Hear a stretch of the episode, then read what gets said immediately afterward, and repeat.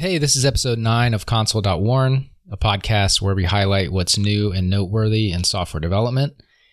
If you like what you hear, please consider subscribing or liking. First up, Basecamp is leaving the cloud. So, DHH wrote a blog post a few days ago talking about the insane premiums for peak usage possibilities that won't probably happen with their mid sized company the amount they're paying for the cloud, it would be like buying expensive earthquake insurance, but you live nowhere near a fault line. One of the arguments he hears a lot uh, in favor of the cloud is that it's expensive to do it on your own and complex to manage, but he makes a comment about how complex it is to run something in the cloud, which is totally true.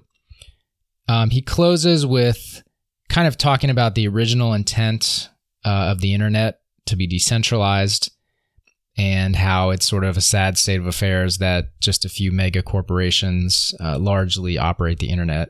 He says that a lot of the technology in the cloud is actually available on your own servers now. So we'll see what happens with this one, see how that uh, turns out. It's an interesting read, though. Next up, talk about PartyKit.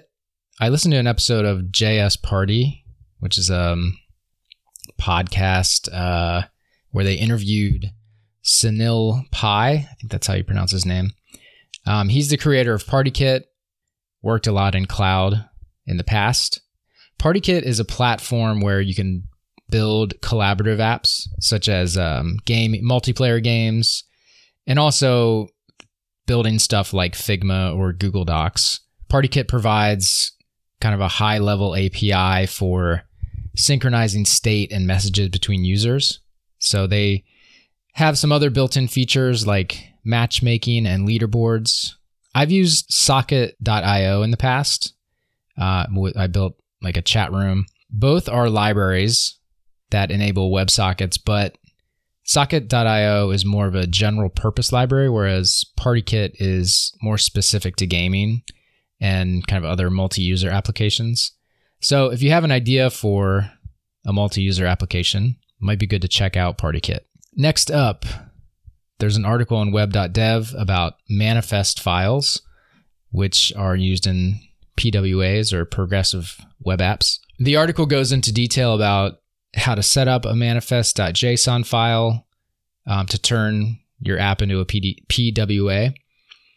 So if you're developing an app, kind of what are the pros of building a PWA? First, it lets you bypass the app stores. You can have one code base for your web app and your mobile app.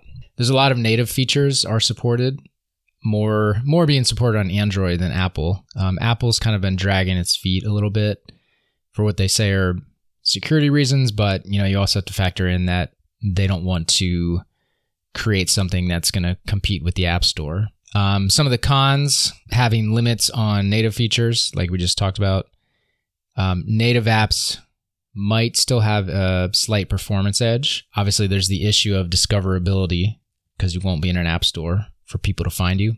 My take on the future of PWAs I'm not sure that they'll really take off with mobile apps. I just feel like there's too many obstacles. Um, I've messed around with PWAs in the past, and um, I, unless I think unless Apple really steps it up, I just don't see see it really taking off.